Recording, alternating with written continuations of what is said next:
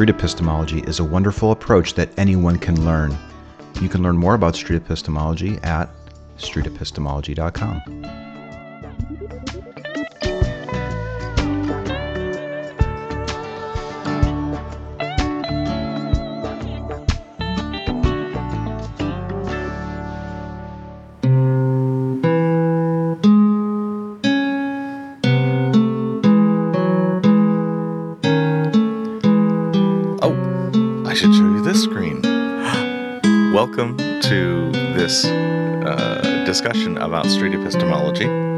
guest, as you already already saw, is Erik Anderson, LMFT, uh, who's going to talk to us about how to avoid harm in street epistemology. What does LMFT stand for?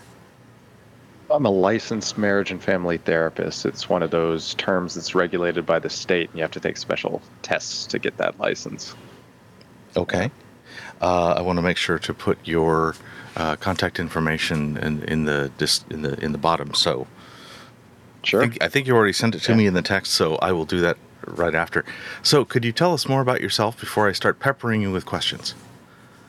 Yeah, sure. I'm uh, I'm a therapist practicing in West Los Angeles, California. Um, my office is down in Playa Vista, but uh, recently I've been seeing everyone over video. Um, let's see. I have a I, I work with individuals and couples dealing with anxiety, depression, relationship issues, substance Mhm. use issues, um, and uh, yeah. Other than that, I can tell you a little bit about me personally as well. Mhm, uh, mhm. but uh, yeah, I'm uh, th- how I normally relieve my stress is Brazilian Jiu Jitsu, which I've been Mm. doing for 13 years. But uh, yeah, it's been the wrestling and getting on the mat has been massively reduced with COVID. So Mhm. I'm without my primary stress relief.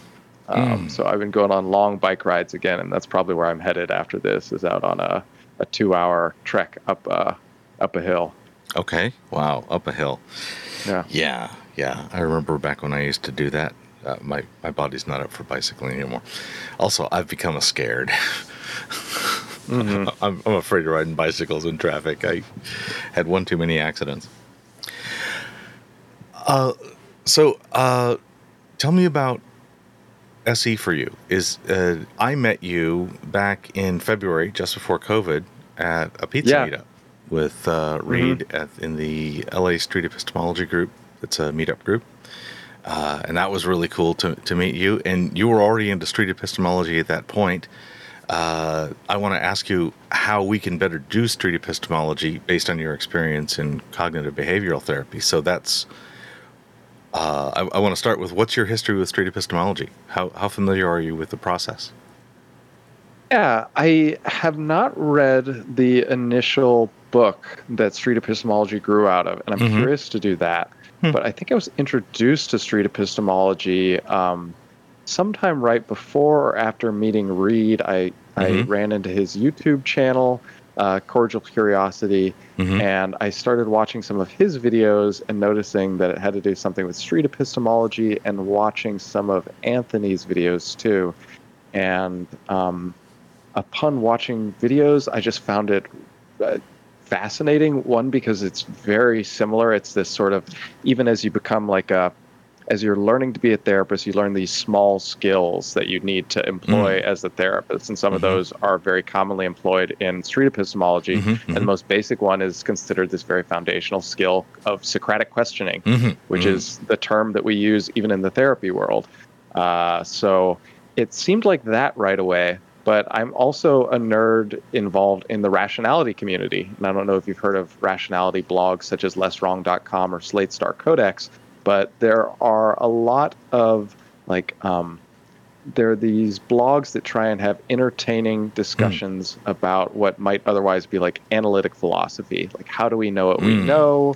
Mhm. um, what are better and worse ways to know. So they these blogs end up discussing various approaches to things like epistemology, which got me interested in that subject. So I was already interested in epistemology before I discovered street epistemology, and uh, and uh, so discovering this sort of combination of people going out and having that sort of Socratic experience of Socratic questioning and uh, questions with an epistemological bend uh, was really interesting to me. So uh, I, I'm, yeah, but at the same time, I hadn't really been the subject of uh, street epistemology, nor had I been Mm. one of the interrogators. So I did that in the last week in preparation for this to see what it was like. So we, we got to have some experience together doing that, and I got Yeah. to I got to have Reed as my subject. So Mhm. that was both of those were very fun experiences. Those were that was a whole fun evening. Uh, Uh, that was that was engaging and fun. We went to all over the place. Uh, indeed. So uh, these skills that uh, you're talking about Socratic questioning, are there other of the Yeah. skills that they taught you in this uh, in in therapy school that that we use, or maybe we should? Oh, yeah. I mean, when I see people going out and practicing SE, I find it kind of bizarre because I'm interested in those practices on a personal level because therapy's been very useful to me, and I'm interested in providing that same service to others. Like, uh, and uh, I can talk a little more if you want about my general concept of like what is therapy, what does it do, like Yeah. why do we do it Yeah. but street epistemologists are out there trying to build the same sorts of relationships that therapists are which is you know relationships that help foster some sort of change process hmm and so street epistemologists like therapists are doing things like active listening socratic questioning Mhm. reflecting and clarifying meaning and feelings Okay. and uh, really also doing things like that help build a working reliant alliance, like Mhm. uh, getting permission, making sure there's Mhm. clear informed consent. So I just listened to this last week's Street Epistemology podcast where Anthony's ending up talking about like, hey, one of my goals has been to get more informed consent in street epistemology. And he might Mhm. not have used those particular words, but that was what he was talking about. Mhm. I want to tell people about what the process is, make sure they understand it so they know what they're getting into and are comfortable getting into it. So those are all really interesting parallels that I see to the point where I'm like, street epistemologists are really trying to train themselves to be a certain kind of therapist. Mm. Uh, and I feel like I watch some people practice and I go, these people would be effective therapists, or at least that's what they're training themselves for. Mm-hmm, mm-hmm. So I see it as a benefit. I, obviously, there's things in therapist, therapy that we don't want to get anywhere near because Mm. uh, I, I, I don't want to create a bunch of parasocial relationships. I don't want to set up somebody's expectation. I don't want to put somebody out in a place where I'm setting them up to fail. Oh, those are terrible things, and I want to I want to avoid that kind of thing. How, how can I? What kind of things do I need to make sure to not do? Something I might naturally gravitate toward, and then realize there's a downside effect that I'm not taking into account that could potentially cause somebody trouble. Tell me, okay, so it sounds like you're saying you imagine that there are certain conversations that could turn very harmful, and that some of those conversations are things that therapists might engage in and know how to navigate better, but that street epistemologists might wander into and not know how to navigate. Is that what you're asking? Yeah, I also want to make sure we're not actually crossing into territory of doing therapy. We're not qualified to do that. And there's reasons why therapists need to be qualified. And I want to avoid tripping on those issues. Yeah. Um, so I think for me, the most important part of therapist qualifications is uh, like, and why we really ought, why I think we ought to have some sort of like licensing and regulation system Mhm. is mostly because of adherence to standards of ethics. Mhm. Um, outside of that, there isn't much evidence that training or time as a therapist improves outcomes as a therapist. So, uh, there's this is an area where I'm a big nerd is outcomes research and therapy. What predicts that people will get the outcomes they want out of therapy?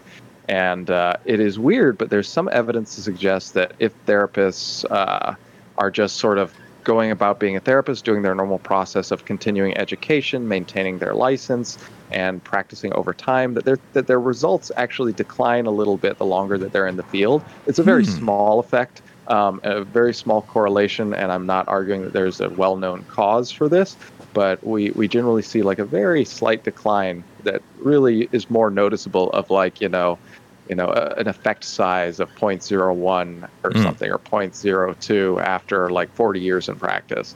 So it's not a significant decline, but it seems to be a statistically, there's not a substantial decline, but it seems to be statistically significant. Okay. And the thing, so, but therapy is a helpful intervention. Uh, and street epistemologists, I think, in order to, I'm not so worried about street epistemologists like wandering into therapy's territory, Okay. but I also don't think street epistemologists have the aim of trying to be helpful and have a long term ongoing relationship with a Right. particular aim in the way therapists do. Right. So I think there are some important differences that distinguish it, but I think it would also be helpful for street epistemologists to take on similar uh, ethical considerations that therapists do, because those are the ones that I really think prevent harm. okay. And we don't have that Hippocratic edict of first do no harm in our profession. That's primarily for like MDs, people in the medical profession. Mhm. But a lot of our edicts end up having that effect. So some of the some of the things in therapy are things like maintaining and working within our scope of competence. So if there's something that we're just like, I have no idea how to work with this, uh, I don't know how to be helpful in this area, that's somewhere where we might refer out. Or if someone comes in with a problem that's clearly not our expertise. So for many therapists, that might be if someone comes in with a substance use disorder, they might refer out. Uh, but for street epistemologists, I get the sense that they're primarily interested in identifying and helping people engage in somewhat of an internal process and somewhat of an external process Mhm. of examining, challenging uh, beliefs and the the mechanisms by which we get to beliefs. So I don't get the idea that many street epistemologists are doing something like tackling uh, substance abuse or trauma, and I think that might be sort of an area that would be inappropriate for them to Okay. tackle. But some of the other things, uh, other than just maintaining our scope of competence as a therapist, are things like having particular boundaries. Uh, where as a therapist, like it would be like you're not allowed to have uh, relationships with your clients outside of therapy because like your role with them is sort of as as their Mm. therapist, and to have another relationship would disrupt that work. Mm. Uh, whereas with street epistemology, I don't think there's nearly as strong a necessity to um, to maintain that clarity of roles. hmm Uh, It's not so, much an ongoing thing. If I have three SE encounters with somebody over time, that's quite the in-depth one. That's the rare example. Uh, Mhm. But I, I, I have handfuls of friends whom I met in an SE context that are friends independent of that original Yeah. conversation. We just got, we just met then. you know? Yeah. Yeah. Yeah. We have a very long code of ethics, and as I'm thinking about it, there are a lot of them that I find like myself invoking throughout Mhm. a given week.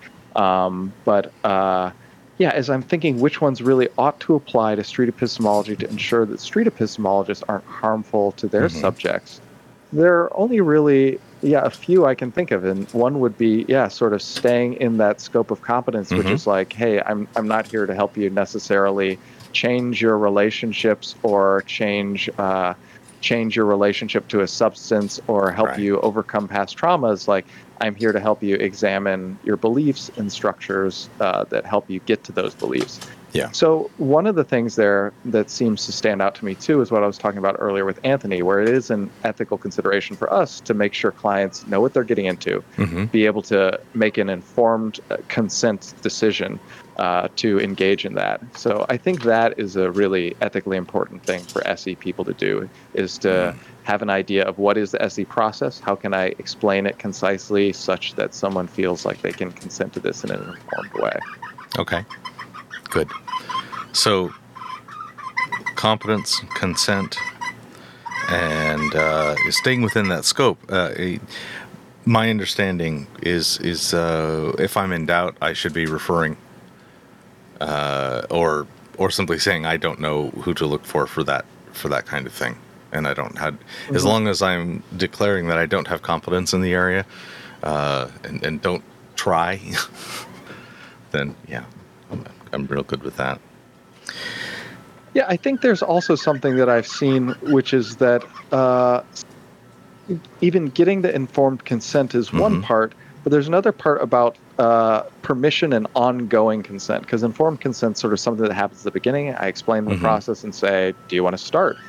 And then Okay. I've seen where sometimes I've seen very few examples of this, but at first, like one of the initial videos I watched about street epistemology was rather aggressive. Like the person doing the interrogating was rather pushy, kind of like ran up to this person and wanted to have the conversation, explained it really quickly, and the person was like, okay, but then see, the person seemed kind of ambushed.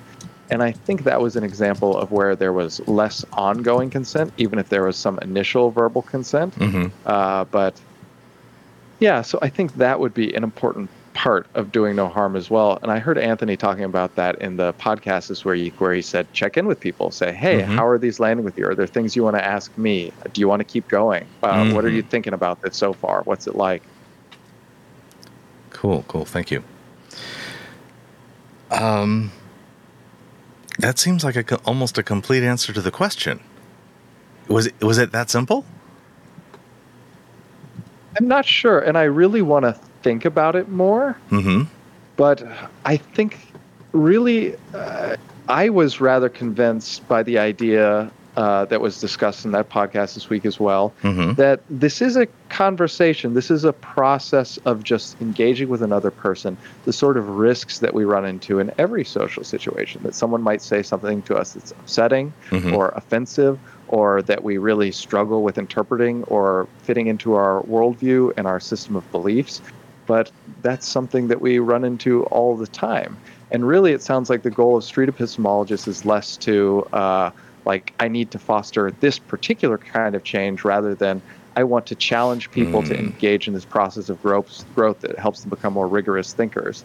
Um, so I, I, I'm less of the belief that uh, I, I don't feel like there's really good evidence to show that um, this process, this internal process of challenging beliefs and becoming skeptical about them, has a very predictable negative effect in some circumstances. Mhm. I feel like it's rather unpredictable when someone has a pretty profound uh, negative effect. Where, Mm. let's say, like if I participate in a religious community, having those beliefs challenged may be Mhm. quite threatening because yeah. I may no longer be able to identify as a member of that community and I'll Yeah. lose some of my social relationships. It's sort of unpredictable whether or not that will happen. So uh, it's very difficult for someone to take responsibility for that happening for someone. Yeah, yeah. Uh, I know for myself, In, my, in the same way, Mhm. sorry, I'm interrupting you, but in the No, same way, I was thinking today, there's also this very interesting research about you can have these conversations that have sudden, profound positive impacts on people. Mhm. And some of the more notable ones are there's some interesting research showing that there are. Um, there are a number of widely different interventions that have similar effects on people with substance abuse disorders. Mhm. One of those interventions is deciding to start Alcoholics Anonymous and going through a long period of like years of engagement in this community based Mhm. support. Another one of those things is seeking out therapy, and that seems to have like a similar effect as Alcoholics Anonymous when we're looking at them as totally discrete and separate interventions. But a third one that's also a very similar effect is a doctor making a one time comment of, you know, you really ought to reduce your drinking. And that Oh seems to have a similar effect as years of engagement in Alcoholics Anonymous. And not saying that these interventions are interchangeable, Mhm. but when we look at these things in isolation as someone's had like an experience with one of these things, each of them can have a rather significant impact that has maybe a similar effect size on a group of people receiving that Mhm. intervention, which is a really shocking finding. At least it was when I first heard it. But uh, that's an example of a doctor saying someone who's got a trusting relationship that's built on informed consent, willing participation, the idea that there's going to be some growth process happening, some change process happening, and there's a simple statement, you know, you might want to consider reducing your drinking or stopping Mhm. altogether. And that has a profound effect. And so uh, it's difficult to know whether our single isolated comments will have a profound positive or Mhm. profound negative effect. So it's sort of like we do the best we can to have that consenting relationship based on trust and an alliance and the belief that we're engaging in this change process that we're both interested in and believe in. And then something interesting happens. Mm. hmm For for myself, uh, I didn't come to my latest deconversion to becoming an atheist. That was about 2007 and 8.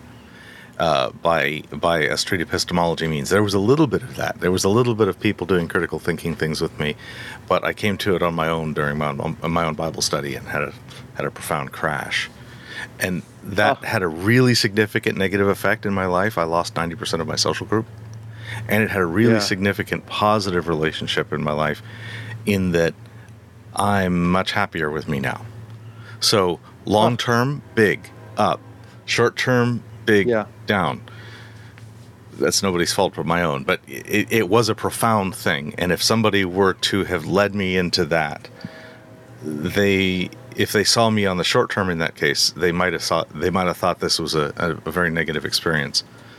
Uh, yeah, for me, I might have thought so at the time, also.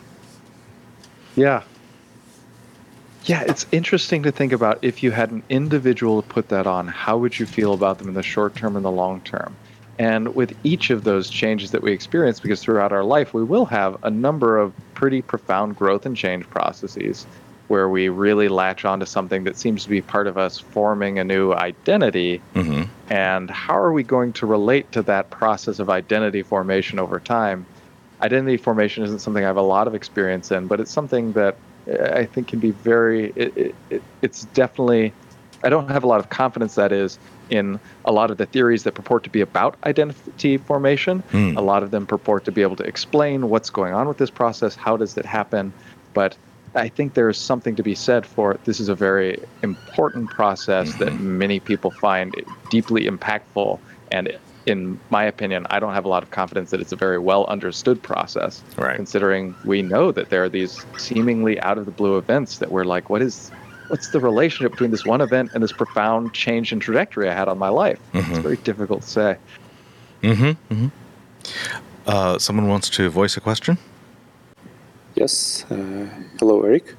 Hey. Um, I want to do something a little bit different juggling. Um, I've been really interested in street epistemology for a while.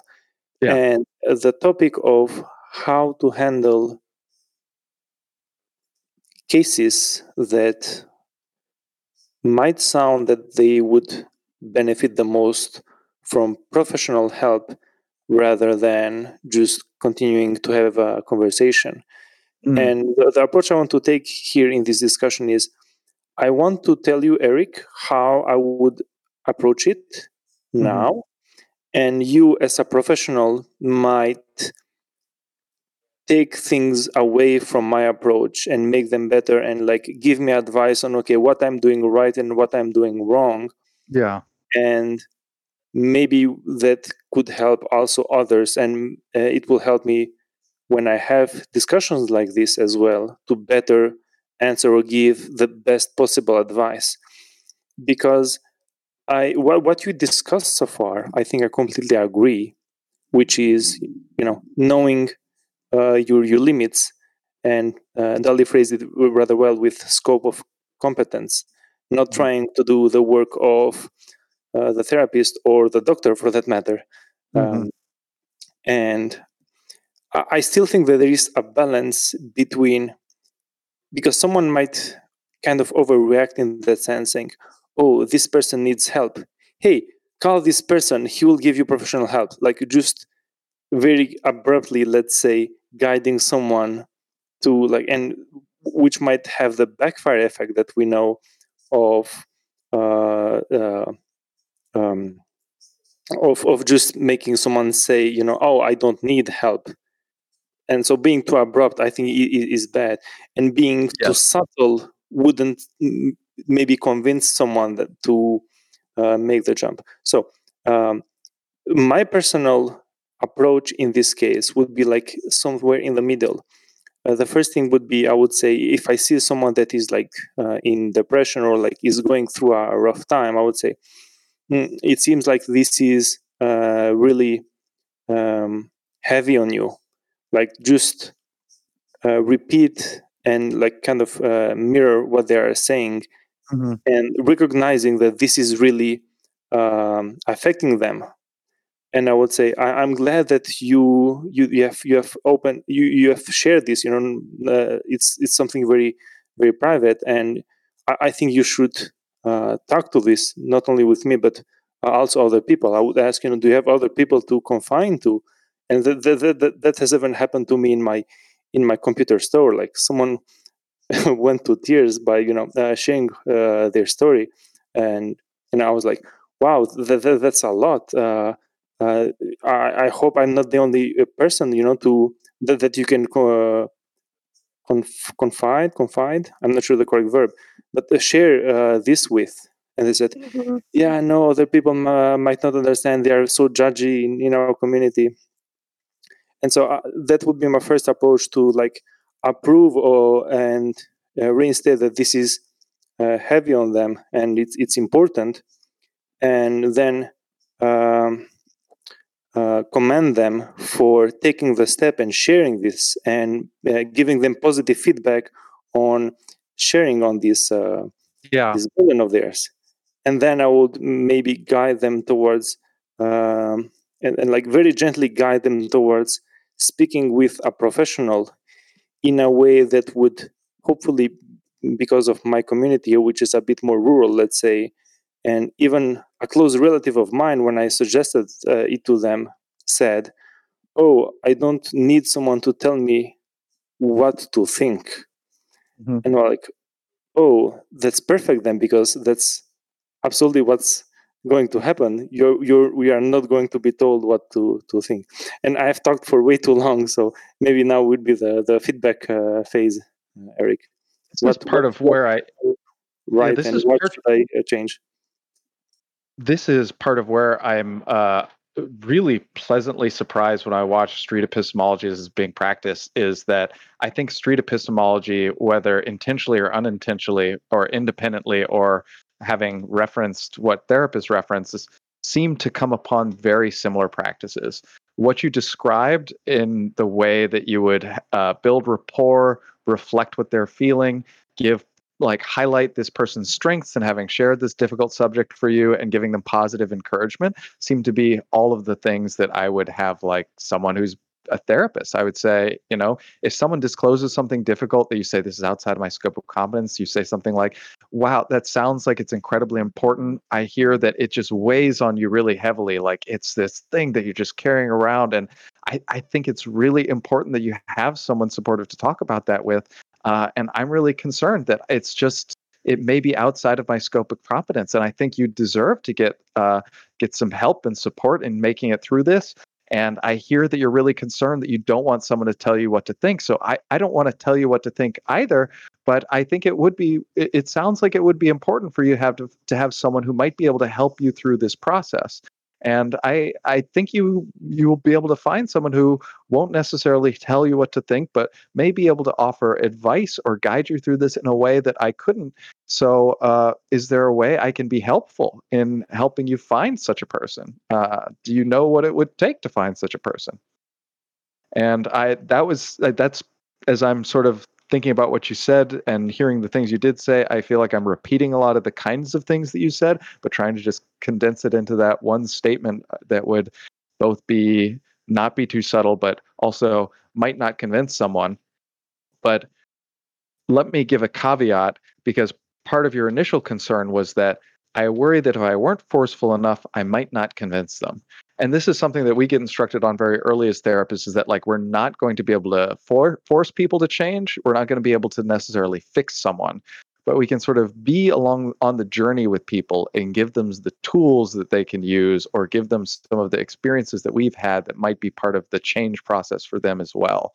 Uh, but yeah i can't i can't make someone change but i can help them foster this internal process of healing and change as a therapist. I'm interested in healing and change as a, a street epistemologist. You might be able to be interested in the process of belief development and change. Uh, the other thing that uh, this this brought up another thing around ethics that I wanted to talk about. But at first, I wanted to get your feedback on that. Was that sort of what you were looking for, or was it surprising yes. to hear that you're like independently discovering and coming upon things that therapists would do?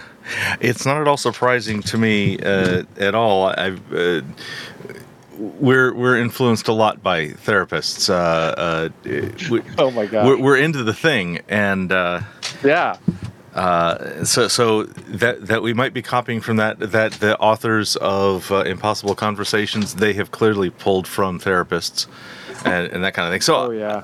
yeah, I I don't think I'm actually very creative in my street epistemology, except at the micro level of how to say the thing, which thing to do. Uh, but it's like the creativity in riding a bicycle. It, that's it's not a very creative endeavor. Uh, Mhm. uh, and and uh, with SE, it's a bit like riding a bicycle at this point. Um, Yeah. not- you know, certainly more mentally engaging, certainly more mentally challenging. Yeah. Ignoring completely that strange ability to balance on the wheels with the walkings and all that kind of thing, which is which is its own thing. So earlier you mentioned um, that that you could go off and talk about definition li- and limits of therapy. Is that something? Uh, I would love to hear about that. Oh, uh, sorry. The, the, Yeah. the rest of the feedback was uh, Reed also had an additional question, which was, could some SE techniques help someone seek therapy when they really need it? But you answered it in your prior statement. So not only did you answer that question, you were answering the next question that wasn't even posed to you yet. So, excellent. Yeah, I'm wondering, Reed, was there something else you were asking that question, or you felt like it got fulfilled? He says below, well, that answers my question. Yes. So, Yeah, that was the that was the point. Uh, it, it Great. very very good. I appreciate that. yeah. So, could you speak to how you see definition? uh, Did I understand earlier definitions and limits of therapy? Did I make my note right? Um, yeah, there are. So there is this thing that we call psychotherapy, and we have a Mhm. picture of like how it works, where um, you know we have something like uh, the American Psychological Association, and they put out a book called the Diagnostic and Statistical Manual of Mental Disorders. Mhm, mhm. We're on the fifth edition of that Yep, book, and we say, five. you know, people who meet the criteria in that book, they're the ones who have this mental illness, and they're the ones who could benefit from therapy. Mm-hmm. Um, and you you kind of get this picture that like maybe some of those disorders are more severe and they could benefit a lot from therapy, and maybe those some of those disorders are more mild or more like chronic and are not going to Mhm. benefit that much from therapy. And okay, like some of that seems to be like a reasonable belief you could come out with with that, but there is an interesting distinction between the DSM and other manuals, which Mhm. is that the DSM is a manual that is based off of clusters of symptoms. Other Okay. medical manuals are based off a medical model that says that you have symptoms, but those symptoms have a cause, which is a deficit in an organ. So with like Mm. with the symptoms that come along Okay. with diabetes, you have a disease that's caused diabetes that Mhm. has to do with a deficit in an organ. It's a lack of insulin production in the pancreas. Yes. So therefore, you don't treat the blindness, you don't treat the foot lesions, you don't treat the lack of energy. You treat the deficit of insulin, and then Mhm. the problem gets better. yes. And we don't really know what depression is, but we know it's a cluster of symptoms Okay. that we call depression. But when someone comes in with depression, they may be dealing with a number of different problems, it, like underlying problems that we actually don't understand and that the DSM doesn't give us much guidance on. hmm So there's this confusing problem where it's like the DSM neither gave us much idea about the severity of the problem or like what exactly it is. And it seems like there are better measures that predict whether someone would get something out of therapy, but also seem to correlate a, a fair amount with whether someone would meet a diagnosis in the DSM. Uh, Hmm. I use these very general feedback and outcomes measures uh, called the ORS and the SRS, uh, where uh, the ORS is just a general questionnaire about how are you doing individually, how are you doing uh, interpersonally in your closest relationships, how are you doing socially, how are you doing overall, and and this isn't something that all therapists use, but this is something that therapists use who are interested in feedback informed treatment. hmm And it seems to predict that if someone uh, uh, has a, a lower score on that measure, they'll be more likely to benefit from therapy. If someone has a higher score on that measure, they'll be less likely Mm. to benefit from therapy. And someone may meet the criteria of a mental health diagnosis and still have a very high score on saying just like I'm still okay in life. Like life is going all right for me. I I don't really feel like that bad. Maybe I could benefit from therapy. I do meet the criteria for this diagnosis, but this sort of overall measure of how is life going individually, socially, interpersonally, Okay. overall seems to be a better predictor of whether people get what they want out of therapy than something like a DSM diagnosis. So that's Ah. sort of already shook my foundation of therapy where it's like, okay, are we really here to fix these mental health diagnoses or are we here to for something else? Yeah. And I feel like I got a much better explanation of that actually because I didn't get this series of questions that I'm discussing now Mhm. in my grad program. I got Mm. them well after my grad program. I was already a therapist. I got introduced to this podcast where people started talking about different theories, trying to predict Mhm. what made therapy work. Mhm. And I had never heard this thing called uh, the dodo bird verdict. And the dodo bird verdict comes out of Alice in Wonderland, where the dodo Yes. bird uh, has the race around the table. He says everyone need, they need to race, and everyone races around the table, Uh-huh. and they're all just running in circles around the table. And he says at the end, "That's the end of the race. All have won, and all must have prizes." Okay. Well, there was a similar race going on with different schools of therapy in the 1930s, and a researcher named Saul Rosenzweig uh, said, you know, after studying outcomes across these different therapeutic approaches, it seems like the dodo bird verdict is appropriate. None of them seem to have very measurable or statistically significant differences in outcomes wow. across a number of disorders. So that's really surprising because some schools of therapy are radically different. Are we Yeah. going to talk about your early childhood and what that says about your personality and how it was shaped? Or are we going to talk about the way that you behave today and how we can change and alter your behaviors using something like operant or classical conditioning Okay. in order to get you to behave differently? Those are really radically different, and yet that they seem to have similar outcomes where people say, "Hey, it was helpful. It helped me change," or like, you know, some people say it was helpful, some people said it wasn't, but in general, people find it more helpful than not to engage in some psychological intervention. Mhm. That's it leads to a lot of weird questions. Yeah. So there's this there's this larger model uh, that looks at what is the context in which therapy takes place and what are we accomplishing in therapy. Mhm. And it seems to be that therapy is this process of building a real relationship uh, where you help people come to understand some issue that they're facing Mhm. and develop a way where they can uh, notice the ways in which it may be a changeable issue Mhm. and then develop a plan for particular ways that they can make changes on that issue that they go, yeah, I believe that that's what the issue is. Uh, I believe in that thing that you said where I'm going to be able to put in effort and make changes on the issue. Mhm. And then you clarify for them, okay, here's how you can put in effort, go and do it. And then the change process happens. So this may seem like I don't know if that sounds more woo than the one before, where I'm giving you a clear idea of like there's a behavior and I'm going to give you operant conditioning to make it change. Mhm. But that latter one that I described seems to be more predictive of outcomes, and there's some like interesting evidence Mhm. to suggest why.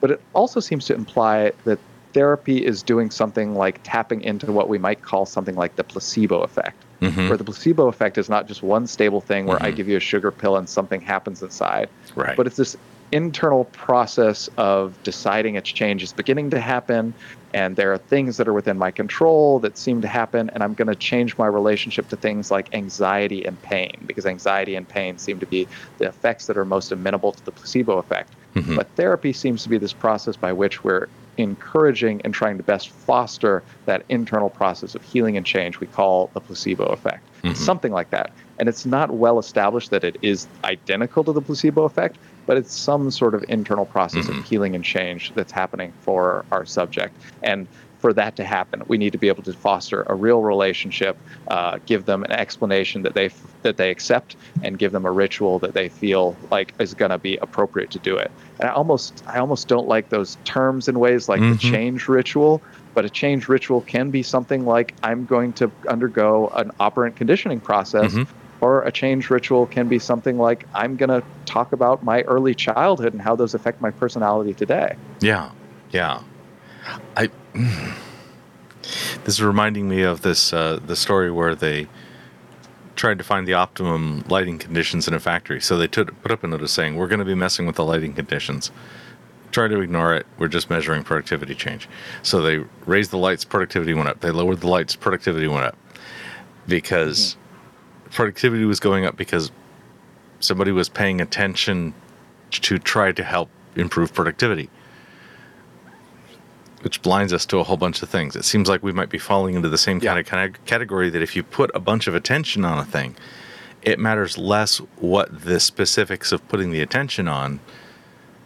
Putting attention on a thing helps somebody make changes. Yeah. Obviously, there's ways to So- really do it wrong, but the best ways to do it right aren't very specific. It sounds. Yeah, that's a good way to put it. And another way to look at that process you just described is even putting up the sign, I was instilling hope and expectancy. Mm-hmm. Change is going to happen. The Yeah. lighting process is going to make it happen.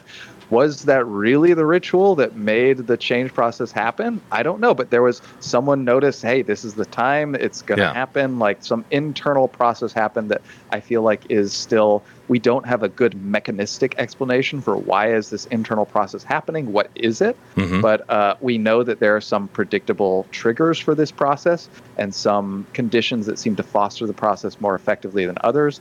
And some of those conditions are things that we see both in therapy and street epistemology such as a real relationship um, sort of boundaries for the relationship, consent and active participation, uh, acceptance of the relationship, acceptance of the ritual, uh, those and some sort of like mutual understanding and uh, mutuality in the relationship. Where, yeah, so. I don't know if that helps clarify it because sometimes that feels about clear as mud to me, and sometimes Mhm. it radically changes how I approach the practice. Yeah, yeah. Well, it uh, it raises my confidence that I don't need to be very careful about tripping on a magic bullet.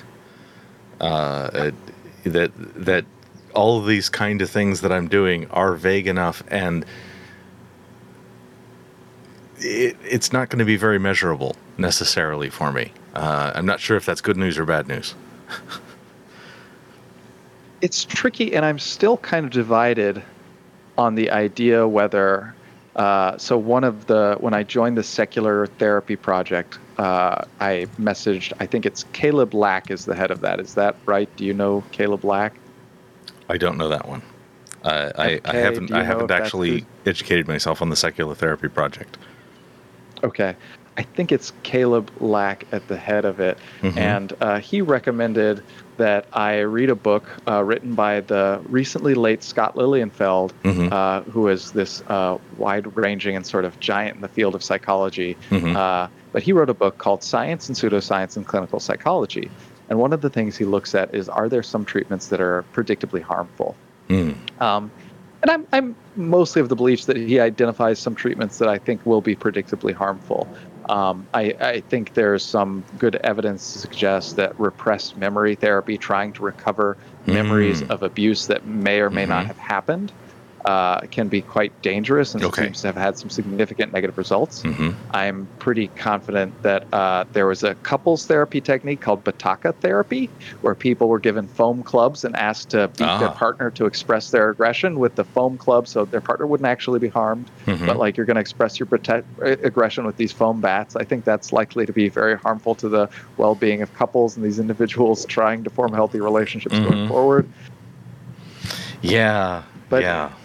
It's it's hard to identify exactly what it is uh, that um, that makes these therapies like is there a consistent theme within these therapies that makes them harmful i'm not sure Okay. but i'm i'm pretty confident that either of those things would be a bad idea to engage in Indeed. Uh, yeah, I, I can I can say from personal experience, uh, aggression therapy, not a positive. If someone said their law of attraction vision board helps them meet their goals, should that claim not be SE'd? it should be SE'd if they're interested in having it SE'd. Okay. I mean, that something helps someone meet their goals doesn't mean that uh, it's necessarily true. hmm but uh, it matters. Does is this person interested in truth? What are they interested in? Are they interested in achieving their goals? Is it possible that there are better ways to achieve your goals? Is it possible that things may be false but helpful beliefs? Okay. So, um, I guess it would be up to them to bring the claim in. I'm not going to go fishing Yeah. around in their life for. Are there things that that you? It, one of the questions I don't really like to ask, but might be very fruitful, would be: Are are there things you believe that a lot of other people disagree with you on? Uh, Yeah, I'm I'm I'm twingy about just fishing based on that. I it might be effective, but uh, uh, I don't necessarily want to pull that in.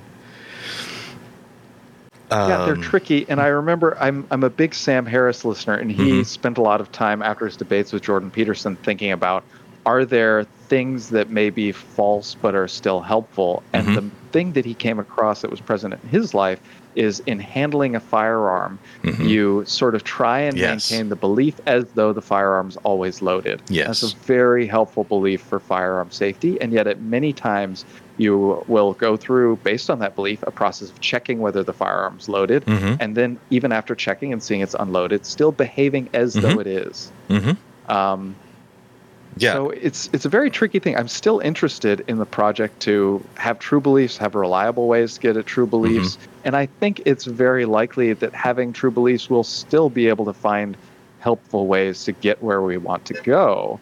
Mhm. Um, I don't think getting where we want to go relies on maintaining false beliefs nearly as much as uh, some might want to claim. And I don't think there are many there that might want to claim it, but I know in the Harris Peterson debate, that was one of the sort of famous differences is that we might have like, uh, we might have these sort of metaphorical justifications of belief where we're choosing to believe them and accept them as though they are true out of their pragmatic value that they are helpful. hmm Somebody just popped in, and they they might not have heard everything we've said so far, so this might be re- repeat. But are there things SEers should be sensitive or watch for when conversing with people?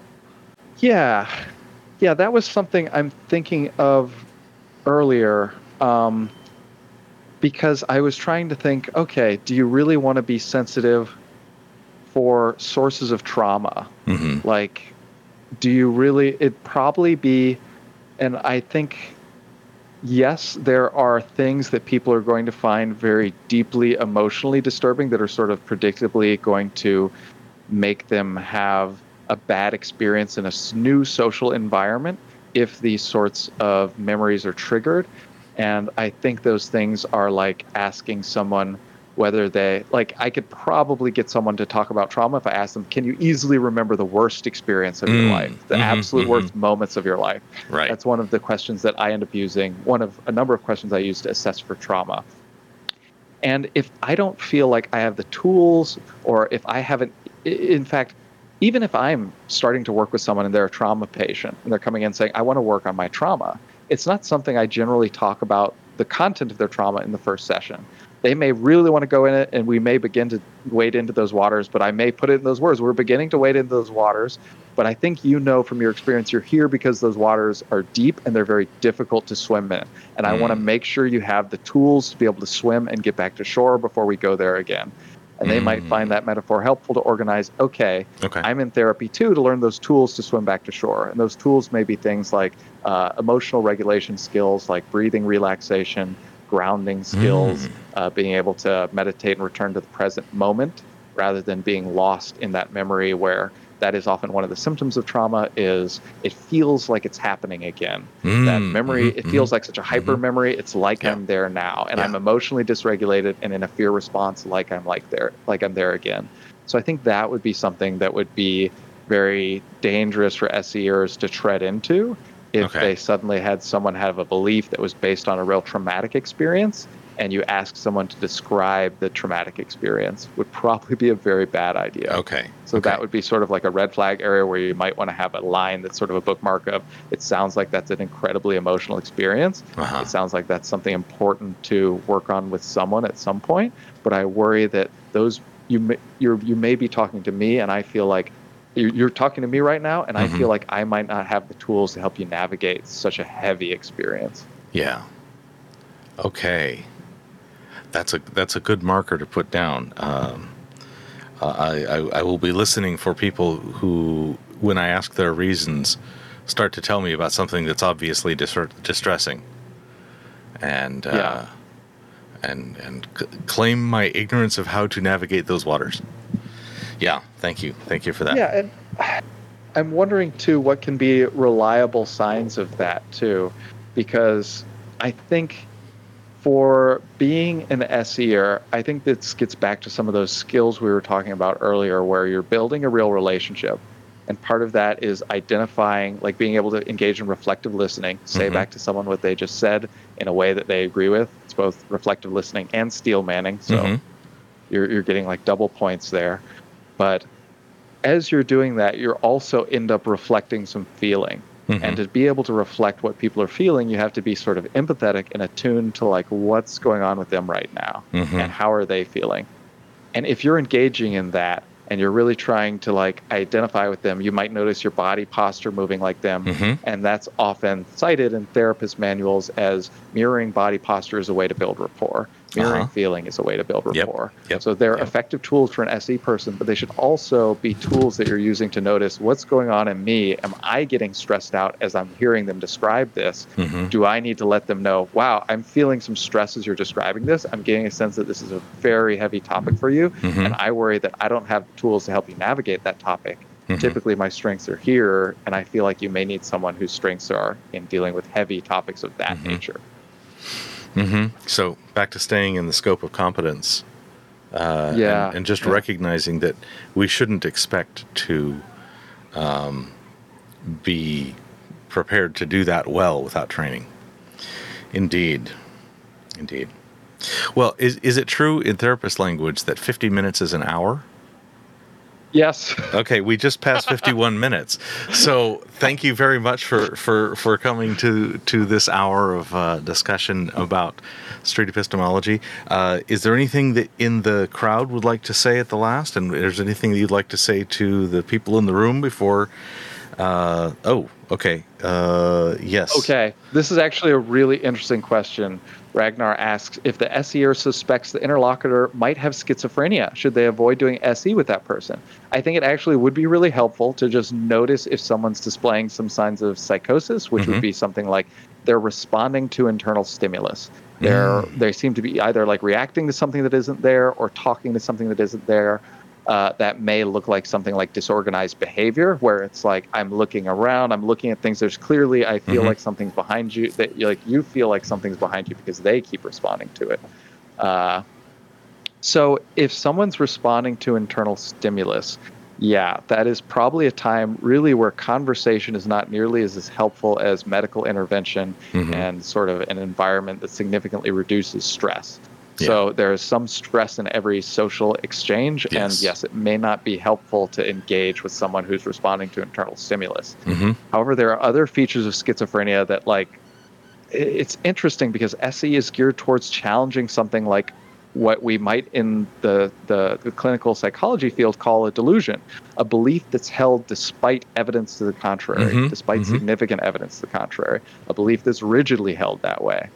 Um, generally, if I'm working with a client who has uh, who seems to have significant delusions and other symptoms of schizophrenia, I work on building a relationship with that person and helping them figure out how they're going to manage their symptoms rather than directly challenging their delusions. Mhm. Because usually challenging those delusions are just a good way to ensure that our relationship will suffer and that I won't be able to Mm. be helpful to that person. Mm. So there is something, there is really something there where um, there's something to be attuned to whether someone is so disorganized that just having an SE session might not be productive for them. And I might just, there might be some signals that I'll pick up on that let me realize, hmm, it's this is unlikely to get get us where I'm hoping the conversation will get to Mhm. are there other things that I need to focus on or just try and figure out how to be helpful to this person because I'm noticing that they are not in a psychological state to be able to engage effectively in an SE session. Mhm. It's a very tricky question because schizophrenia is a broad and complicated disorder, and uh, there are many different manifestations of it. Like you know, whether someone just has the hallucinations and uh, and disorganized behavior, or whether someone really just has the delusions, Mhm. and they can be had separately. They can be had together. Together, we commonly call them schizophrenia. Separately, we have sort of different names for those things. But uh, it's a really complicated question to ask whether SE would be effective on someone like that. But in general, my understanding is that cognitive interventions are not highly effective Mhm. with people dealing with delusions that are held that rigidly. I picked up Yeah. one of your definitional books. I don't know if it's yours. I, I don't want to have to tar you Okay. with all the books, but I, I looked up delusion, and I and Uh-huh. And it seems like there is an opt out, or I could Hmm. tick every single one of the boxes, but as long as I'm doing so in service of a major accepted religion, it's not delusion. we call that uh, culturally appropriate belief. So it doesn't necessarily have to be a religion. Okay. If it's something that is common in your Ah. culture or seems to be some sort of thing that seems to be socially appropriate, Mm-hmm. then we might say, okay, well, if I challenge that belief as a therapist, Mm-hmm. it might be imposing my values on the client. Mhm. So, as a therapist, I have an ethical obligation not to necessarily impose my values on the client and tell Right. them what's right and wrong. But uh, as an SEer, you can always engage, and really, as a therapist too, you can engage in Socratic questioning. How do you know it's right? Is it necessarily right if everyone believes in it? Okay. And as a therapist, we have these edicts to not impose our values on the client. And yet, I feel like we end up doing it all the time in what we choose to question and what we don't choose to question. Mhm. And I feel like we have the fundamental value of I want to help this person have some sort of healing process that will allow them to suffer less. And if that's imposing my values on the client, I'm kind of okay with it. I'm kind of okay with helping people suffer less if I can be helpful in that way. Um, but I feel like it's very difficult to be completely consistent in an edict to never impose your values. Mm-hmm. And I, I also feel like there are really, that is the guidance more of there are better and worse ways to be able to discuss values. Mm-hmm. Uh, and one of the worst ways is just saying, that's wrong. And I know so because my culture believes differently. What's a good way to extricate extricate yourself from a troublesome talk? How to, what's a good way to extricate yourself from a troublesome talk? A troublesome or problematic talk? Yeah. I guess I'd want to hear more about what SEers generally find troublesome or problematic because SEers so commonly engage in quite difficult and Mhm. activating conversations. I feel like that could describe so many things, but I'm not sure what for an SEer is troublesome or problematic. Uh, hostility, uh, things that are taking the rapport Okay. the wrong direction, uh, Yeah. threat, strong distraction. Those are a few. Hmm. Yeah. Threat and hostility, I think it's very important to be able to be direct and say, uh, because those are things that we encounter in the therapy room as well.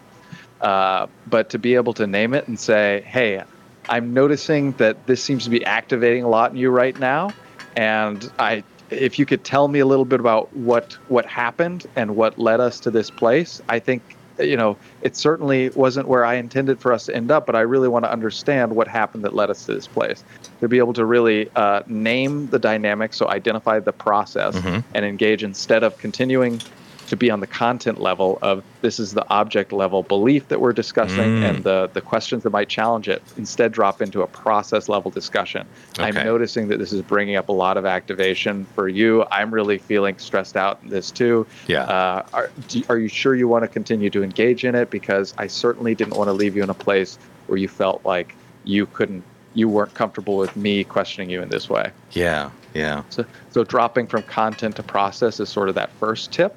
Uh, but then, uh, yeah, I think you have to be able to have a, a graceful exit that says something like, you know, it seems like it seems like we've gotten to an unhelpful place here, and I certainly don't want to push you on Mhm. this belief anymore. So maybe it's best if we end the conversation for now. Yeah. Okay. Good. I I have for myself as a rule of thumb. I don't know actually how long I've how many times I've actually managed to use it, uh, and that is we were bringing up. So if somebody showed up, maybe schizophrenic. Uh, I think my standard would not be to extricate myself directly, but instead to just shift to calm listening. Stop trying Yeah. to dig deeper at all, but just hear them out completely. And hmm I think usually that's going to de-escalate and help, no matter what the no matter what the situation is. I think there's one. What, I I agree with that. I think it's a a, a good solution. Uh, one thing that is also noteworthy when dealing with patients with a significant number of odd beliefs and delusions is that being able to listen to them doesn't mean I'm going to endorse them. So I, I think I also need to be very careful about not reflecting back that, oh yeah, definitely. I, Mm. oh yeah, that's that's certainly the case. Even just sort of my my little nonverbal sort Mhm. of affirmations can sometimes be taken of ah, this person agrees with me too. This is a real Mm. belief, and I really want to kind of like remain neutral Mhm. and in fact maybe engage in sort of almost extinguishing the conversation by like flattening my affect a little bit and showing that I'm not totally following them anymore. before saying before because that's gonna that that ought to have some sort of effect of this person noticing this person's not engaged in this conversation. They may not be consciously aware of you dropping out of the conversation like that, but they'll mm-hmm. unconsciously pick up on the flattening of your affect if you sort of freeze your face and you don't you don't no longer keep following them everything where you're showing Mhm. you're following along by nodding little verbal affirmations. Mm-hmm. Mm-hmm. Indeed. So that can be a good way to start to wind a conversation down. Oh, uh, Ragnar uh, posts uh, CPI. Uh, CPI? You'll have to tell me what that means. Uh, be empathetic and non judgmental. Respect personal space. Use non threatening nonverbals. Avoid overreacting. Focus on feelings. Ignore challenging questions. Set limits. Choose wisely what you would insist upon, or what you'd insist upon allow silence for reflection and allow time for decisions. I like those. Yeah. It's Crisis Prevention Institute. Thank you, CPI. Uh, yeah. Yeah. Yeah. Um, I've been I've been speaking to a, a longstanding friend of mine, Herschel Knapp, the author of the book Therapeutic Communications. He'll be on in some weeks, I expect. Uh, and and he was giving me very much the same kind of uh, uh, answers, and we're working on outlines for that. So that'll be fun. There, yeah, I think I'm hearing uh, my wife get home just now. Okay, and we've we've taken you for well over an hour, even not a, just a therapeutic hour, but a, but but the ordinary kind. But a real hour, yeah. Yeah, yeah, the real genuine hour. So, uh, Yeah. thank you for coming to this. I, I really appreciate this time, uh, and I've learned a lot today. I'll be reviewing back this Oh, video thanks and so much for making having and me on. It's some so notes. good to talk to you again, Dali. Thank you, thank you, Erik, uh, and uh, I will, I will speak to you uh, soon after. Let's see. So Sounds good. Erik's site here is uh, individual therapy and couples counseling. Uh, all this information will be in the doobly doo once I finish my homework. Yeah, and the only trick is spelling Eric with a K. E Okay. R I K. ErikAndersonTherapy.com. Thank you, And, Eric uh, with a K. Mm-hmm. So here are five channels that I really like relating to street epistemology. They are one of about 15 channels that I have in a rotating list in my promoted channels uh, there on the Facebook.